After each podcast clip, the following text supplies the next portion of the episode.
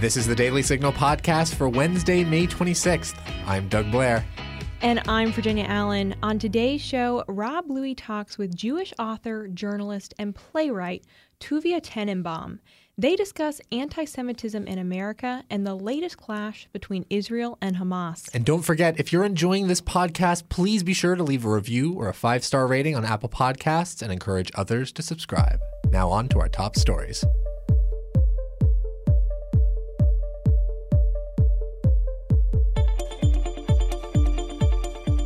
Moderna announced Tuesday that its vaccine appears to be safe for adolescents. In a press release, Moderna said the phase 2 3 study of its COVID 19 vaccine in adolescents has met its primary immunology endpoint.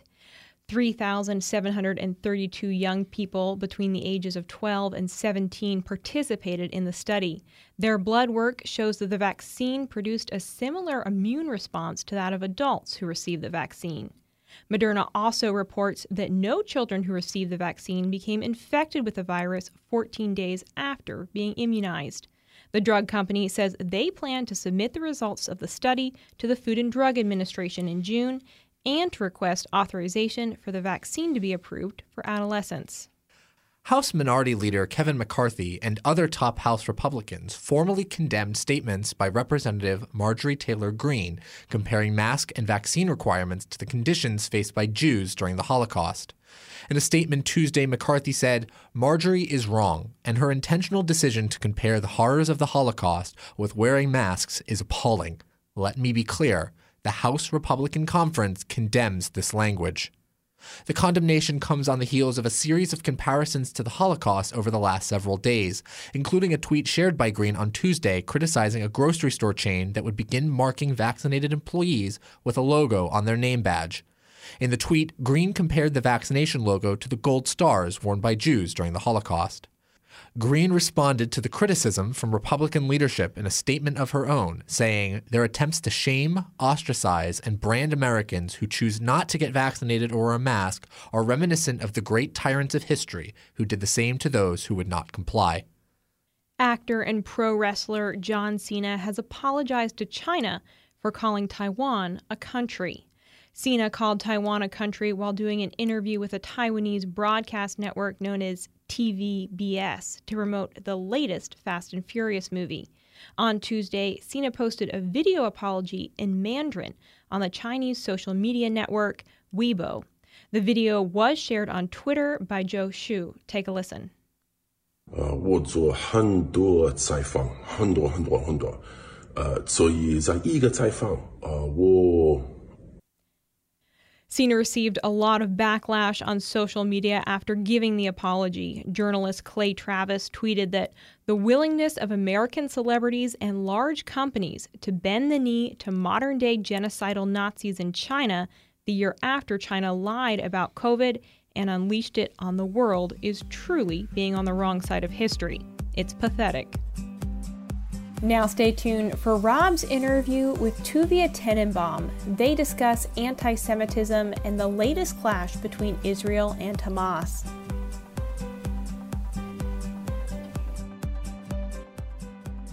Virginia Allen here. I want to tell you all about the best job placement program for conservatives the Heritage Foundation's Job Bank.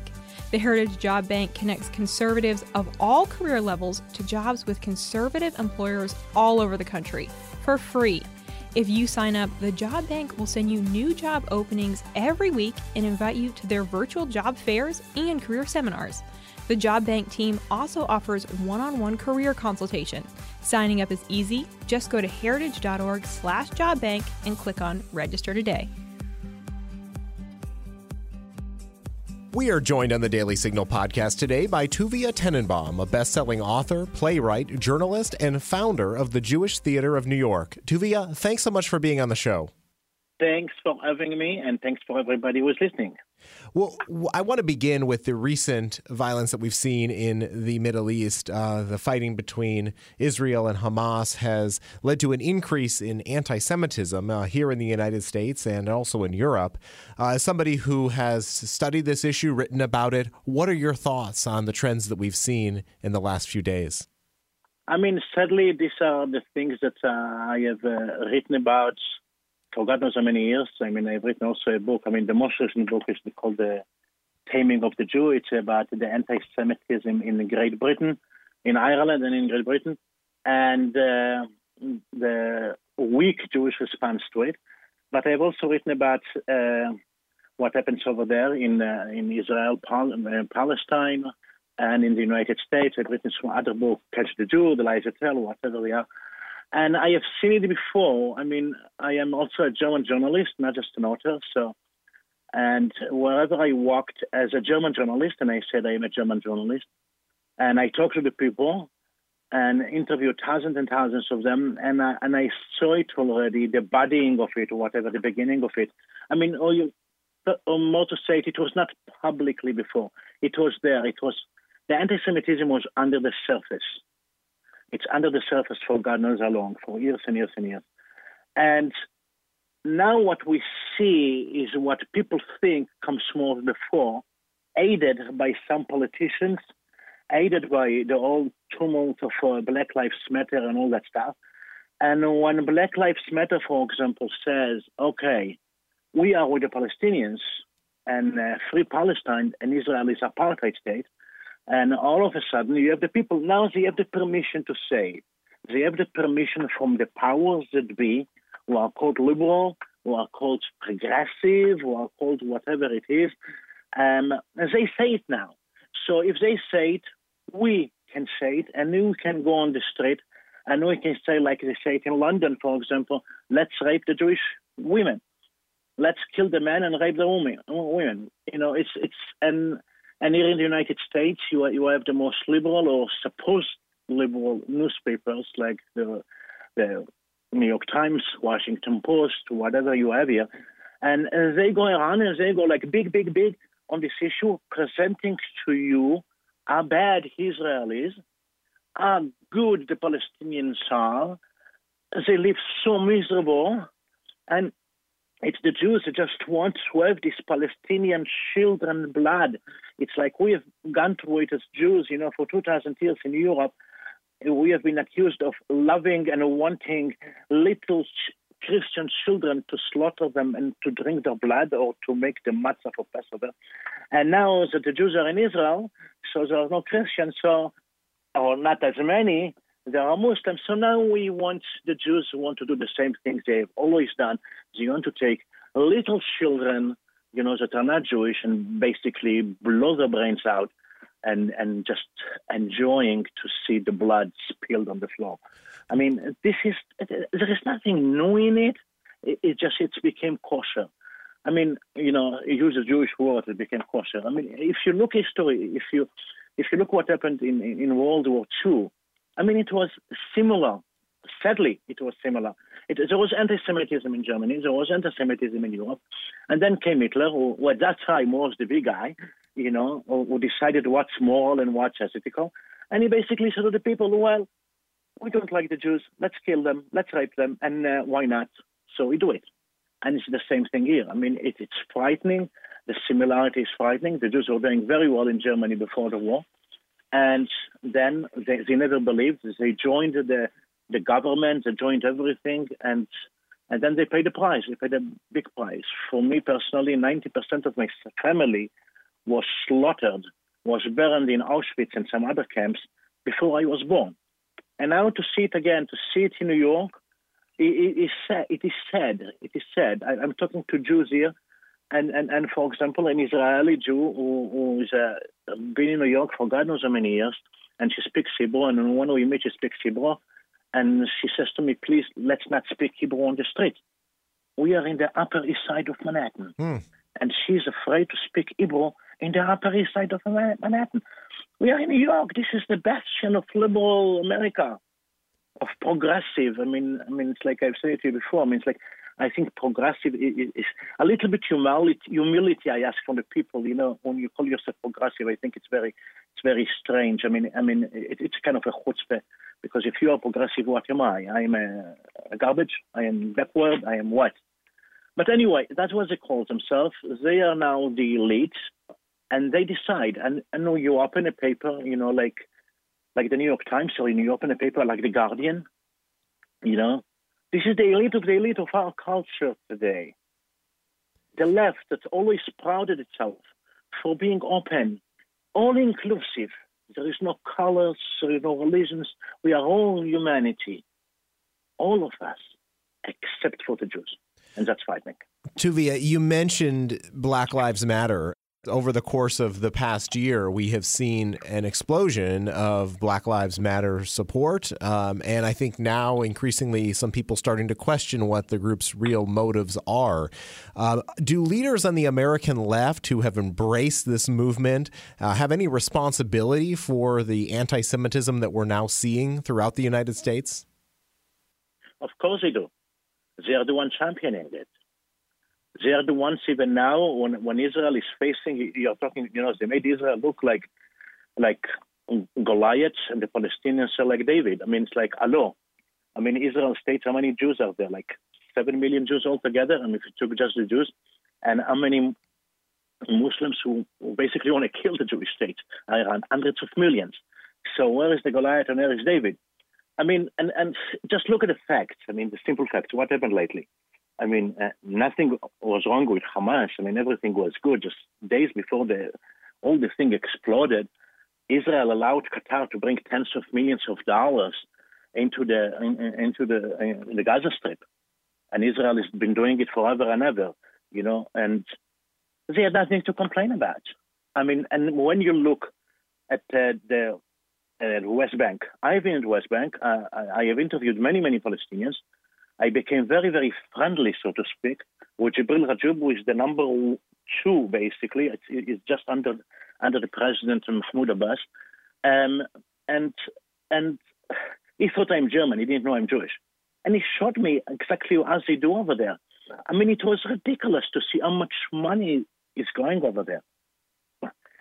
So when I was there with my wife and, and a group, a team of, of video and camera people, we travel around. We travel around in, in Hebron, which is called Halil. We travel around in Jerusalem, of course. We travel in Jenin, in, in Ramallah, wherever you want, Nablus. And we saw an unbelievable, unbelievable wealth. The Palestinians are getting so much money from Europe and from America. Amazing amount of money. I remember one time going to, to a village, a small village. There were five houses over there. And, and, and the road to the village was like five lanes. I said to the people, why do you need five lanes for a village of five people? And they said, oh, the USA, the Americans built it. They have nothing to do, just pour money over money on the Palestinians. You see, the restaurants are full to capacity, to the brim. You stand on the streets in, in, in Nablus or in Hebron or wherever you are, and you see the cars going around. Look at the cars. This does not belong, do not belong to officials. Belong to normal people. And you see Mercedes, you see Lexus, you see BMWs. Amazing things over there. You see beautiful houses, beautiful Eastern imagination, you know, architecture. Amazing stuff you see there. You see st- young Palestinians, young Palestinians, even in the West Bank, they cross to Israel every day, going to Hebrew University, going to Technion, going to Tel Aviv University. They pay nothing for that. Everything is paid for them. And then they say they are apartheid state. What are we talking about? What are we talking about? The yeah. left-leaning media, or call themselves centrists, whatever they are, well, believe in those things. Well, and you have congressmen and congresswomen and senators basically calling to, to boycott Israel. I mean, hello? I'm glad you brought up the media because I wanted to ask you a question about that. Uh, you, of course, a journalist yourself. Um, you may be familiar with the story where the Associated Press was forced uh, to to terminate one of its employees who who tweeted in uh, with her personal opinion about the the conflict there between uh, Israel and, and Hamas. And I, I think more broadly, we're seeing an increasing um, hostile tone toward Israel. Uh, as somebody who went to journalism school myself, I, I, know I experienced this from from professors who were clearly one sided on this issue. Uh, w- w- this must be a troubling trend for you as a journalist uh, to see developing before your own eyes in your own profession. Yeah, I mean it's a set to watch because uh, being a journalist and I write for some main uh, very prominent uh, German paper back in Germany. And and I see them, I know them, I, I see them in bars, in pubs, in whatever you want, in restaurants, and I see them where they are staying and where they are writing. I mean, if any of them ever goes to Gaza, they're usually stationed in Israel, they're stationed in Tel Aviv or in Yafa, and Tel Aviv, Yafa, whatever you call it, and uh, they go to the most beautiful restaurants, and I, I can see them actually doing it, you know, sitting on the beach, ordering the best of food, you know, in Matarei restaurant, whatever, all kinds of restaurants, and I see them then opening their laptops and they start writing Gaza, March 22. I mean, it's like, what Gaza, March? You are not in Gaza, you are in Jaffa. You are in Tel Aviv. You are sitting in a restaurant. And then they write about the worst things that the Jews are doing to them. When they actually bother to go to the West Bank or to, or to, or to Gaza, they do it with accompanied by either officials from the PLO or officials from, from Hamas or all kinds of NGOs, organizations that are there to champion the Palestinian cause. That's what we have. They never go by themselves. I joined them somehow to see what they're doing, and the people don't understand Arabic, so they don't know Hebrew. They interview, they ask questions of some of Palestinians, and the Palestinians answer.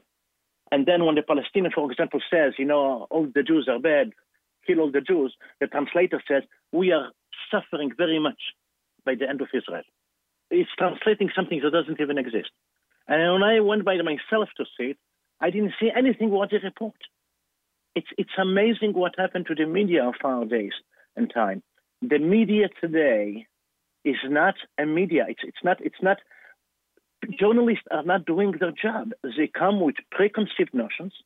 They come with their prejudices and they try to, to find people who will aid them to write more prejudices.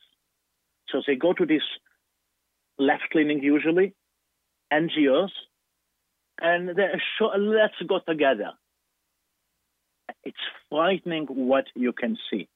I have seen them, you know, these NGOs that go to, to Yad Vashem, which is the Holocaust Memorial Museum, and they say to them, those NGOs, basically debating and questioning if the Holocaust really happened, if the Nazis really killed the Jews. They say, no, it's not true. And they tell them that what the Holocaust that's really happening, and they say it in Yad Vashem, the Holocaust that's really happening is the Israelis killing Palestinians, the Jews killing Arabs. That's what they call journalism. These are the people they go with. From there, they find the truth. It's frightening to see it. Well, and this but is... if you understand Hebrew, if you understand Arabic, and you hear what the people say to you, and you go by yourself, you know, not with somebody taking you to Hebron to the to the most poor part poor part of town and say, "Oh, this is the Palestinians. We go there five minutes. Let's go back." Travel in Hebron more on your own. You can just take a car, or just walk by feet, and see what's happening. You see the packed restaurants. You see the beautiful houses. All this we don't report. This is not journalism. No, it, it's certainly not. It's just embedded anti-Semitism, and I saw it like for the, the, the most recent book, the, the Taming of the Jew. You could see it when you and I go around. I go in Britain, I go in the UK, I go in Ireland. I present myself as a German journalist, and I ask people, even teenagers, not Palestinians, not Muslims, just normal white, and I said to them, "Is there anything you would like to change in life? Is there anything you would like to change in the world?" And they said to me, "Free Palestine." Free Palestine. By the way, you know what it means, Free Palestine? It comes from, from Arabic, Palestine Hawiyya. You know what it means? Free Palestine from the Jews. That's what it means. And now you have here in America Black Lives Matter, which proved itself to be actually a racist, anti-Semitic group of people. And the media is, you cannot say anything against Black, Black Lives Matter. Thank God I'm not working in a normal job in, in this country because I would be fired for what I'm just saying. There is no freedom of expression anymore. There is a constitution in this country, but nobody regards it as, as anything, you know, that you have to work with, you know, you know, that you abide by. It's frightening to see what happens in this country. It's frightening to see. You open, I mean, Jews in Borough Park are afraid, are afraid, even in Borough Park, you know, they try not to move out of the neighborhood because they are Orthodox Jews, you know, ultra Orthodox, and, and, and they can be identified as Jews if you walk on the streets. And then, okay, yeah, we're certainly seeing these changes in the media and the activism of Black Lives Matter having a big impact on the Democratic Party in the United States. Uh, there's been a lot of chatter in the in the last week or so about the shifting nature of both President Biden, who is seems to be pulled in a direction by the by the left wing uh, faction uh, led by Alexandria Ocasio Cortez and Rashida Tlaib and others what does this mean in terms of our long term position toward Israel and its security and the Jewish people more broadly? If it continues, it's going to be, um, and, and, it looks like it continues. I mean, I don't think that uh, Joe Biden uh, decides on his own these days. I think he is basically is given to pressure by, by the different groups and and most often by, uh, as he proven just by the, the, the few months that he's in office, by this kind of progressive part of his party. And uh, but the problem is not just the progressive part of his party. Even the other Democrats. Where are the other Democrats? Where is uh, Chuck Schumer, for example? You know, where is he saying, "Hello, stop it. This is anti-Semitism." He doesn't do it. So even the other leaders in the Democratic Party, including some of them who are Jews, you know, have been tamed. This is why the book is called The Taming of the Jew. Have been tamed and not to say anything against this. And you know what? It's a repeat of history. That's what happened in Germany 70, 80 years ago. When you allow this kind of blind hatred to go on, what do you think you're, you're, going to head? If this continues like this, if, if congressmen and women and senators don't stop it, if the president doesn't stop it, and not only to don't stop it, to basically join the chorus, what do you expect it to be? What do you expect? Well, it's just yeah. that if you allow humans, human beings, to behave like that, and you tell them this is the way you should be, and that's why you can call yourself progressive, then it's just going to be worse and worse and worse. Well, I'm glad you're making that point about about the importance of language, and certainly I think that uh, there there are many people who, like you, uh, question that that term that they they use to describe themselves. Uh, let's talk about your work now. You have uh, you recently spoke to National Review about your recent book, The Taming of the Jew, which you've mentioned, uh, and you stated that you've been unable to find an American publisher. Uh, you're an author. This is not the first time that you've written a book. Um, did you experience problems in the past, and what can you tell us about this most recent example and why it is so troubling to you? Uh, it's very troubling to me. I mean, and, and now this book is just the fifth book. It, it comes in English, and, and, it's available here in the United States. And, and, and but it was not published in the United States because I could not find any publisher, either in the United States or in the UK. It's being published. It's being printed and published by a publishing company in Jerusalem, in Israel, and then it's being shipped to the United States. That's why you can find it in Amazon.com but not because it has been published here or, or printed here. I cannot get it. Uh, I'll give you an example. I had in in in uh, in, uh, in, in the UK uh, when I just finished writing The Taming of the Jew, and I got in contact through some British dame, you know, like the book, and I got in contact with uh, with uh, Daniel Blair Publishing, the Blair Publish Partnership. It's called the Blair Partnership, and this is a, a authors agency that they represent also J.K. Rowling of Harry Potter, etc., which means that the top publishers in the world. And he asked me, Neil asked me to send him the book. I sent him the book, and he liked it. And he said, "Okay, let me try to find a publisher for it." And and he went to try to find a publisher. And if uh, the Blair Partnership is sending a book to a publishing company in, in the UK, they are going to read it and they are going to answer. So they read it, and not one agreed to publish it. And they showed me, you know, um, from the, the agency showed me the answers that they got, because the answers did not come to me; it, it went to them, you know. And they have been very honest with the, with the agency. And the answers are some, something like, you know, we really love the book. It's a new voice. It's shocking to see the anti-Semitism in this country, but we don't think we can sell this book because it's about anti-Semitism. Or another publisher who said, for example, it's very unique. It's I, I, I, I was taken by it, but we have already published a book about anti-Semitism, we don't think we should publish another one. I mean, the excuses, you know, why they don't want. Out of the 15 that I have seen, only one publishing company said the agent, the the, the publisher said they uh, didn't, I didn't like it, or I, I didn't, I didn't think I, I, I want to publish it just because. The other one saw literary value high, journalism great. Uh, I admire the author for the chances that he took, you know, in finding this information. Everything was positive, but we are not going to publish it. No Hmm. way. Wow. And just mind you, I have I have like I have three Spiegel bestsellers already. Uh, Spiegel bestseller is like in Germany. It's, it's like a New York Times bestseller. I have out of the five, four of my books in Israel are bestsellers. Two of them number one bestsellers, including the most recent one. And I can find an American publisher. I have tried. I met with some agents.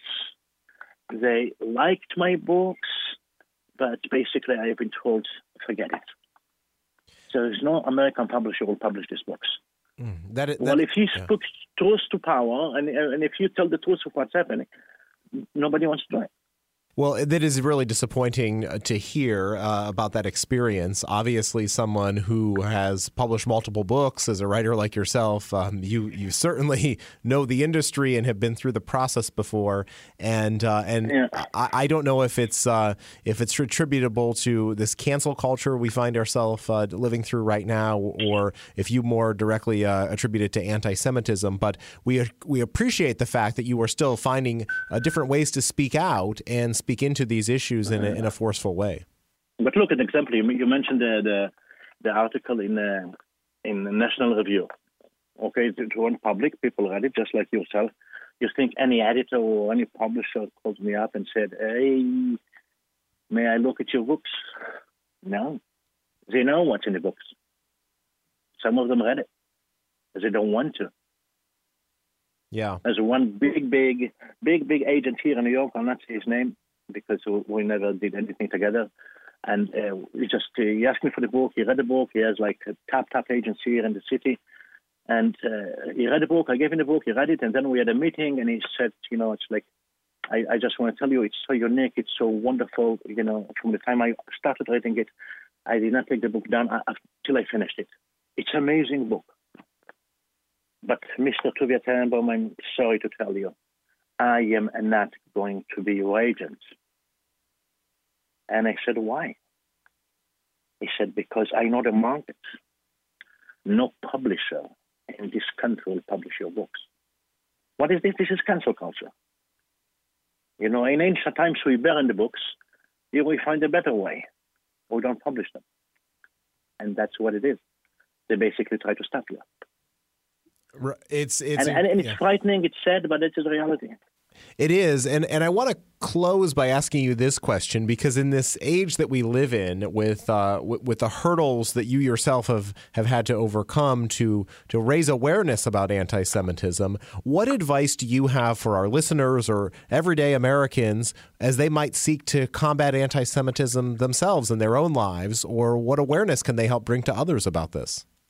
Okay, one of the mistakes that I saw and a lot of people are doing is that when this anti-Semitism goes high, people try to argue with them logically, try to convince the other side, try to show them that they are wrong, and this and this kind of it, it doesn't work. This is not the way to do it. It just doesn't work because the other side is not is not convinced by the anti-Semitism to logic. It's the people don't know what Palestine is. They don't know what Palestine is. They just know that the next to the ones who fight Palestine are Jews. I mean, that sadly, that's what they know. And and the anti-Semitism comes up. You cannot fight these people with logic, with articles, because they make no sense. They don't have the facts. The one who accuse Israel of everything, they have no facts. You know, all the people in Britain, you know, young people, uh, they go around free Palestine, free Palestine. And I ask them a simple question, you know, basically very stupid question. What's the distance? One of my questions, what's the distance between Jerusalem and Palestine? And the answer was, let me check it on, on, on Google. I mean, it's ridiculous. It's like what's the distance between New York and the United States? I mean, I mean, and, and you need to check the Google. answer these stupid questions. The people don't know nothing. It's just hatred that comes out. So the way to fight it back is, is by the call spade a spade. You know, you don't need to argue with them because they are not into logic. You just have to say to them, dear friends, you are racist. You are anti-Semites.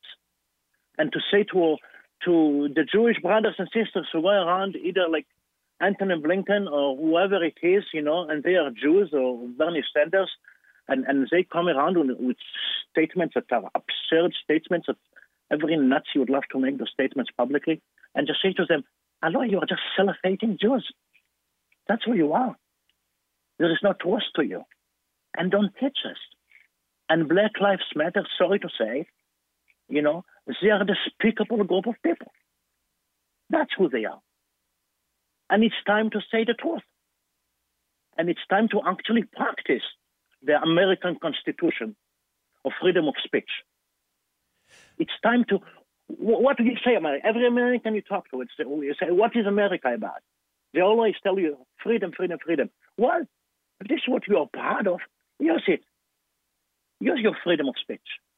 That's great advice, Tuvia. Thank you, and thank you for using your speech. Um, the book again is called "The Taming of the Jew." It's your most recent work. You, as you said, it is available on Amazon, even if you don't have an American publisher. Uh, we'll leave a link to it in the show notes uh, for our listeners uh, who want to uh, pick up a copy. Thank you. I appreciate it. Thank you for having me. And that'll do it for today's episode. Thanks for listening to the Daily Signal podcast. You can find the Daily Signal podcast on Google Play, Apple Podcasts, Spotify, and iHeartRadio. Please be sure to leave us a review and a five star rating on Apple Podcasts and encourage others to subscribe. Thanks again for listening, and we'll be back with you all tomorrow. The Daily Signal podcast is brought to you by more than half a million members of the Heritage Foundation. It is executive produced by Kate Trinko and Rachel Del Guidice. Sound design by Lauren Evans, Mark Guiney, and John Pop. For more information, visit dailysignal.com.